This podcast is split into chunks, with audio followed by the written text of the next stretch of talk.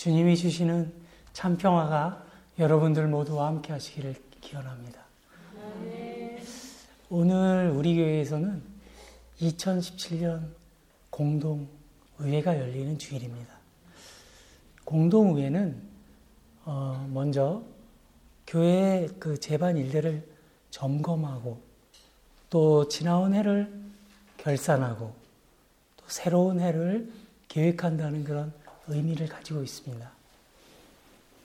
그리고 온 교회 교우들과 함께 어, 여러 가지 일들을 공개하고 또 함께 나눔으로 해서 어, 모든 교우들이 교회에 대해 좀 더 이해하게 되고 또 함께 교회 일에 참여해서 서로 짐을 나누어질 수 있도록 의논하는 그런 자리이기도 합니다.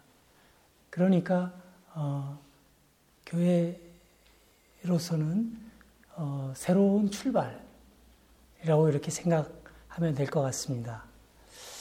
오늘 저는 이 공동회를 개최하는 이 주일에 여러분들과 어떤 어, 말씀을 나눌까 어, 한 주간 생각하다가 이 출애굽기의 영웅 가운데 한 사람인 이 갈렙이라는 사람의 삶과 믿음을 통해서 우리에게 마땅한 삶의 자세를 여러분들과 나누고 싶습니다. 어, 이스라엘 백성들이 어, 애굽에서 막 나와서 막 쭉 이렇게 어, 가나안 땅을 향해서 가잖아요. 그래서 약 2년 만에 다다르게 된 곳이 가데스 바네아라는 곳입니다. 가데스 바네아라는 곳은 가나안 땅의 지척입니다. 요단 강만 건너가면 이제 다 온 거예요. 그래서 여기서 모세가 열두 이스라엘의 열두 지파에서 한 사람씩을 뽑습니다. 그래서 가나안 땅에 정탐을 하라고 이렇게 보내죠. 그래서 12명이 이제 각지로 흩어져서 어, 정탐을 하고 돌아왔는데 그 중에 10사람은 부정적인 보고를 합니다. 가보니까 그 사람들은 막 눈치도 크고 거기에 비하니까 우리는 메뚜기 같아요. 메뚜기. 도저히 우리가 들어갈 수 있는 땅 아닙니다. 부정적인 보고를 합니다. 그때 돌아온 정탐꾼들 가운데 10명은 그런 부정보고, 부정적인 보고를 하지만 2명은 아주 긍정적인 보고를 하죠. 그 두 사람이 바로 여호수아와 갈렙입니다. 여러분들도 이렇게 우리 우리가 이렇게 살면서 어, 우리의 삶의 여러 정황들이 있지요.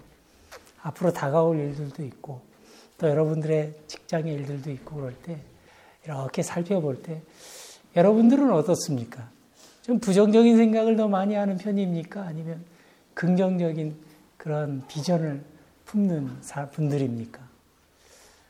저는 어, 크리스찬들은 그리고 교회 공동체는 부정적인 어, 생각보다는 긍정의 비전을 갖는 공동체가 되어야 될 줄로 믿습니다.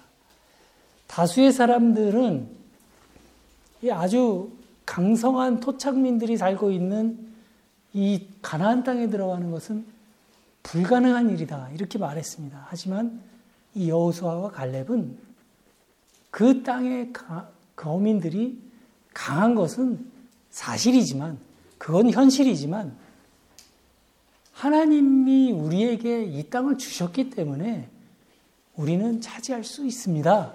이렇게 보고를 하는 겁니다. 여러분이 갈렙이라는 사람의 이름의 이름의 뜻이 뭔지 아세요? 갈렙은 개라는 뜻이에요. 우리 한국말로는 좀 어, 개 그러면 좀, 좀 미천하고 좀 보잘것없는 그런 좀 이름이지. 그런 의미를 좀 갖고 있잖아요. XX 이렇게 욕할 때도 나오는 짐승 중에 하나인데 개라는 뜻이에요. 이렇게 훌륭한 인물의 이름치고는 좀 뜻밖이죠. 갑자기 제가 원고에 없는 우스운 소리가 우스운 얘기가 하나 생각이 나는데 옛날 옛날에 한국에서 목사님들이 보신 땅 드시러 가실 때가 있어요. 이렇게 감사 기도를 드리는데 이 음식을 먹고 개같이 충성하는 우리 모두가 되게 해달라고 그렇게 기도해가지고 기도가 다 끝나질 못, 못하고 목사님들이 다 웃다가 식사를 시작하셨다고 그런 적도 있습니다. 근데 이, 어, 개라는 의미를 갖고 있는데 이름에서 여기 두 가지 의미가 있죠. 개가 어떤 동물입니까? 자기를 낮출 줄 아는 그런 어, 동물이죠. 그리고 두 번째는 주인에게 아주 신실한 동물입니다. 갈렙이 그런 그러니까 하나님 앞에서 늘 그런 성품의 사람이었습니다. 이 오늘 본문 말씀은 이스라엘 백성들이 이제 그 가데스 바네아에 갔다가 부정적인 보고를 받고 가나안으로 들어가지 못하고 그때부터 광야 생활을 시작하는 거예요. 38년 동안 헤매고 헤매고 헤매고 돌다가 마침내 이제 가나안 땅에 들어가서 이제 모세는 죽고 여호수아가 이제 이스라엘의 지도자가 돼서 이제 한 5년 정도가 지난 거예요. 그래서 이제 마침내 꿈에 그리던 이 가나안 땅에 들어간 이스라엘 백성들이 이제 지파별로 땅을 분배를 받습니다. 그래서 그 과정에서 있었던 이야기예요. 그래서 갈렙은 이 길갈에 있었던 여호수아를 찾아가서 옛날에 45년 전에 가데스 바네아에서 있었던 일을 이야기합니다. 다른 염탐꾼들이 모세를 낙심시켰을 때 자기는 하나님을 충성스럽게 따라노라 이렇게 이야기를 해서 하면서 그래서 모세가 그때 나에게 내가 주 나의 하나님께 충성하였으므로 너의 발로 밟은 땅이 영원히 너와 내 자손의 유산이 되리라. 이렇게 맹세했다는 거예요. 그래서 갈렙은 이제 여호수아에게 그 헤브론이 속해 있는 그 산간 지방을 나에게 주십시오. 이렇게 청합니다. 그런데 여러분, 이 갈렙이 그 정도 되면 2인자 됐을 거 아니에요? 2인자. 권력자로. 근데 그 땅은 기름진 옥토가 아니었어요. 그때는 여전, 그때까지도 여전히 토착민들이 살고 있는, 그러니까 안악 사람들이 살고 있는 땅이었고, 그 성읍들은 크고 견고하지만, 견고해서 이렇게 차지하기가 쉽지 않은 그런 땅이었어요. 여호수아에게 가서 갈렙이 그 땅 나에게 달라는 거예요. 그러면서 하는 말이 하나님께서 저 한학 사람들이 저렇게 지키고 있지만 주님께서 함께 하신다면 그들을 그 땅에서 쫓아낼 수 있다고 이렇게 말합니다. 여호수아는 갈렙에게 그 땅을 줬고 갈렙을 통해서 그 땅에는 마침내 평화가 깃들게 되었던 거죠. 이 이야기를 통해서 우리는 갈렙의 삶을 관통하는 몇 가지 핵심적인 어, 신앙의 원리를 발견하게 되고 이제 새로운 출발 앞에선 우리 유로룩스 공동체가 믿음의 기관으로 삼게 되기를 바랍니다. 첫째로 이 갈렙은 하나님을 충성스럽게 좇는 사람이었다. 충성스러운 개가 주인을 따르는 것처럼 오직 하나님만을 바라보며 산 사람이다. 여러분, 믿음이라는 것은요, 두 마음을 품지 않는 것입니다. 신약 성경에도 그런 말이 있죠.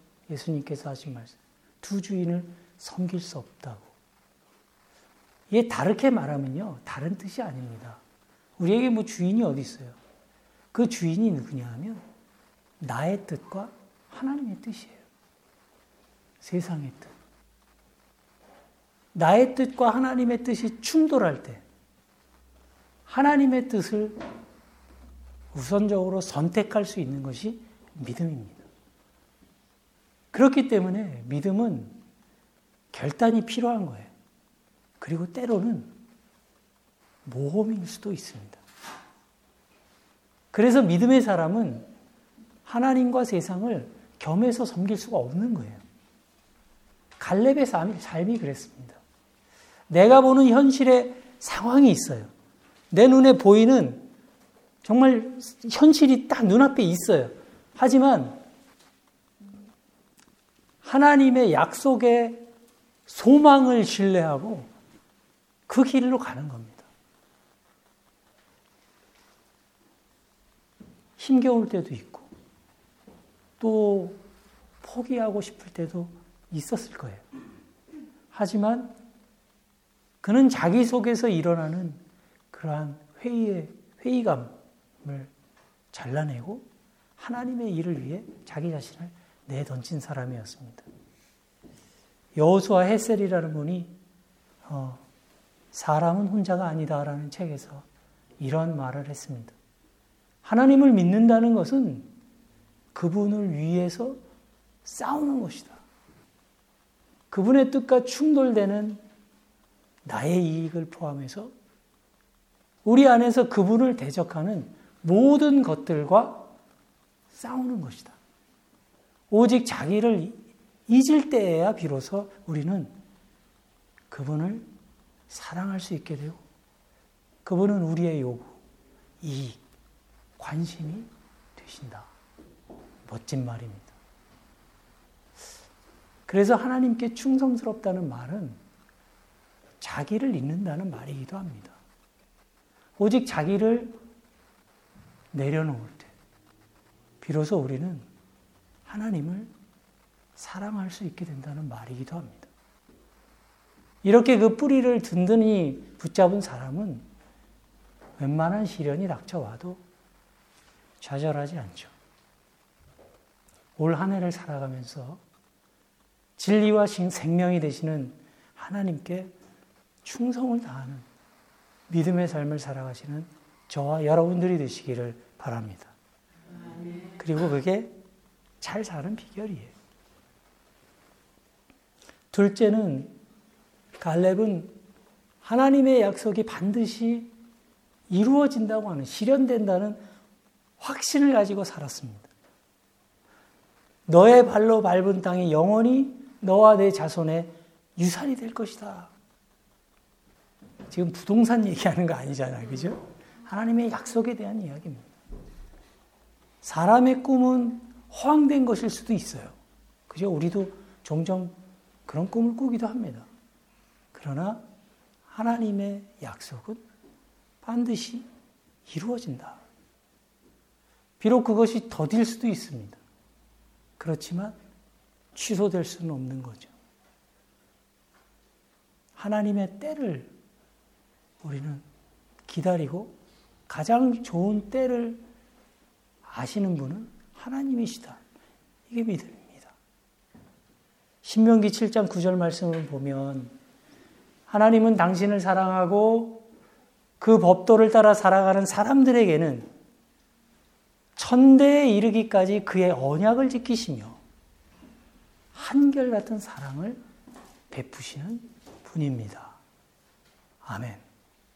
이렇게 기록하고 있습니다. 우리들 모두도 부모로서 자녀들에게 좋은 것 물려주고 싶어 합니다. 그리고 땅에 기름진 것과 좋은 것을 물려줄 수도 있을 겁니다. 하지만 여러분, 부모로서 가장 중요한 유산이 뭘까요? 저는 어버이의 신실한 삶이라고 생각합니다. 갈렙은 하나님의 약속이 반드시 이루어질 것을 믿었기 때문에 어려움이 찾아와도 낙심하지 않았습니다. 약속을 믿는 사람들에게 닥쳐오는 어려움이라는 것은 걸림돌이 아니라 새로운 삶을 도약하도록 도와주는 디딤돌이 되는 거예요. 이런 소망을 가지고 우리가 살아야 됩니다. 하나님의 약속을 믿고 신뢰하시는 여러분들 되시기 바랍니다. 셋째로 갈렙은 도전 정신을 가지고 산 사람이에요. 그는 건장한 안악자손들이 살고 있는 그 땅을 눈앞에 두고 두려워하지 않습니다. 그리고 여호수아에게 이야기합니다. 이 산지를 내게 주십시오. 갈렙은 하나님이 함께 하시기만 하면 그들을 그 약속의 땅에서 쫓아낼 수 있다고 확신합니다. 어떻게 보면 신앙인은 늘 새롭게 도전하는 사람이에요. 저도 룩셈부르크에 처음 오면서 했던 기도 중에 이 룩셈부르크 땅, 이 산지를 내게 주소서 이런 기도 하면서 왔습니다. 그렇지만 우리가 세상 속에서 살아가는 성도로서 우리가 도전해야 할 이 산지가 어딥니까? 거짓된 세상에 도전하고 잘못된 세상의 질서에 균열을 만들어가는 사람들이 신앙인이에요. 여러분 하나님의 나라가 어떻게 이루어지겠습니까? 하나님의 나라 그 너무 어렵게 생각하지 않으시면 좋겠어요. 그 나라 사는 사람들이 전부 도둑놈인 나라는 무슨 나라예요? 도둑놈의 나라. 그죠? 하나님의 나라라는 건요. 하나님의 백성들이 사는 나라예요. 그죠? 그렇죠. 하나님의 나라를 이루어가는 사람들이 우리들인 거예요. 잘못된 것에 대해서는 아니요라고 말하고 또 하나님의 뜻에 대해서는 예라고 말할 수 있는 그런 사람들이 참된 신앙인입니다. 예수께서도 세상의 권력과 아주 당당히 맞서셨어요. 사실 우리가 예수님, 예수님 그러면서 주님 이렇게 경배하고 예배하고 그러니까 그렇지 당시 유대 사회에서 예수님은요 정말 보잘것 없는 존재였어요. 왜냐하면 뭐 권력이 있는 것도 아니고 그냥 랍비였어요, 랍비. 떠, 떠돌이 설교자. 근데 그 세상에 권력은 없었지만 예수님은 당당하게 그 앞에서 맞서셨습니다. 그리고 부활절 이후에 성령을 체험한 사도들도 그러한 담대함을 얻었어요. 복음을 전하다가 의회에 끌려가 매를 맞고 방면된 사도들이 어땠습니까? 사도행전 5장 41절을 보면 예수 이름 때문에 모욕을 당할 수 있는 자격을 얻게 된 것을 기뻐하면서 공의회에서 물러나왔다. 예수 이름 때문에 핍박받게 된 것을 기뻐하면서 물러나왔다. 오직 하나님께만 충성하고 오직 하나님의 약속만을 신뢰하는 사람들의 삶이라는 것은 바로 이런 것입니다. 사랑하는 교회 여러분, 지금 우리들의 현실 앞에도 강고한 안학자손들이 버티고 있습니다. 우리가 살아가고 있는 이 현실의 세계, 자본주의의 세계는 물질 만능주의라고 하는 강고한 성벽처럼 느껴질 때가 있죠. 그리고 또 오늘의 세계가 어떻습니까? 평화와 생명을 위한 노력보다는 자국의 이익을 위해 총성 없는 싸움을 벌이는 죽음의 전쟁터로 변해가고 있습니다. 우리는 이러한 싸움터에 부름받은 사람들이 주님은 이사야 선지자의 노래처럼 생명과 평화의 노래가 넘치는 세상을 만들자고 우리를 부르신 거예요. 그것이 우리의 소명이라고 저는 믿습니다. 그런데 문제는 우리는 연약하다는 거예요. 약합니다. 하지만 나약하지만은 않다는 거죠. 아주 여린 나무 뿌리가 제가 숲에 이렇게 갈 때마다 보고 놀라는 것들이 가끔 있어요. 바위 위에 나무가 자라요. 근데 거기에서 뻗은 그 뿌리가요, 바위를 깨트려요. 저는 그런 걸 보면은 너무 신기해서 한참을 이렇게 봐요. 큰 바위가 천년을 그 자리에 있었을 바위가 그 위에 이만한 흙 위에서 자란 나무에서 뻗은 그 뿌리 때문에 갈라져요. 우리에게 연약한 우리들에게 물리적인 힘이나 세상을 지배하는 그런 힘, 포스는 없습니다. 그러나 우리에게 있는 것이 한 가지가 있죠. 뭐가 있습니까? 우리에게는 사랑이 있죠. 크리스찬들이 갖고 있는 유일한 세상을 향한 무기는요, 사랑입니다. 사랑으로 돌보고 섬기고 나누려는 그러한 내적인 힘, 이것을 파워라고 합니다. 그 파워가 우리에게 있는 것이죠. 그리스도의 이름으로. 올해 우리 교회의 목표는 세상에 빛이 되는 교회입니다. 우리 교회와 교우들의 삶이 이 목표에 조금 더 다가서기 위해서는 어쩌면 우리는 더 많이 수고하고 기도해야 할 것입니다. 무엇보다 말씀이 우리 안에 거하시도록 우리의 시간을 내어드릴 수 있어야 될 거예요. 말씀이 우리 안에 계시도록.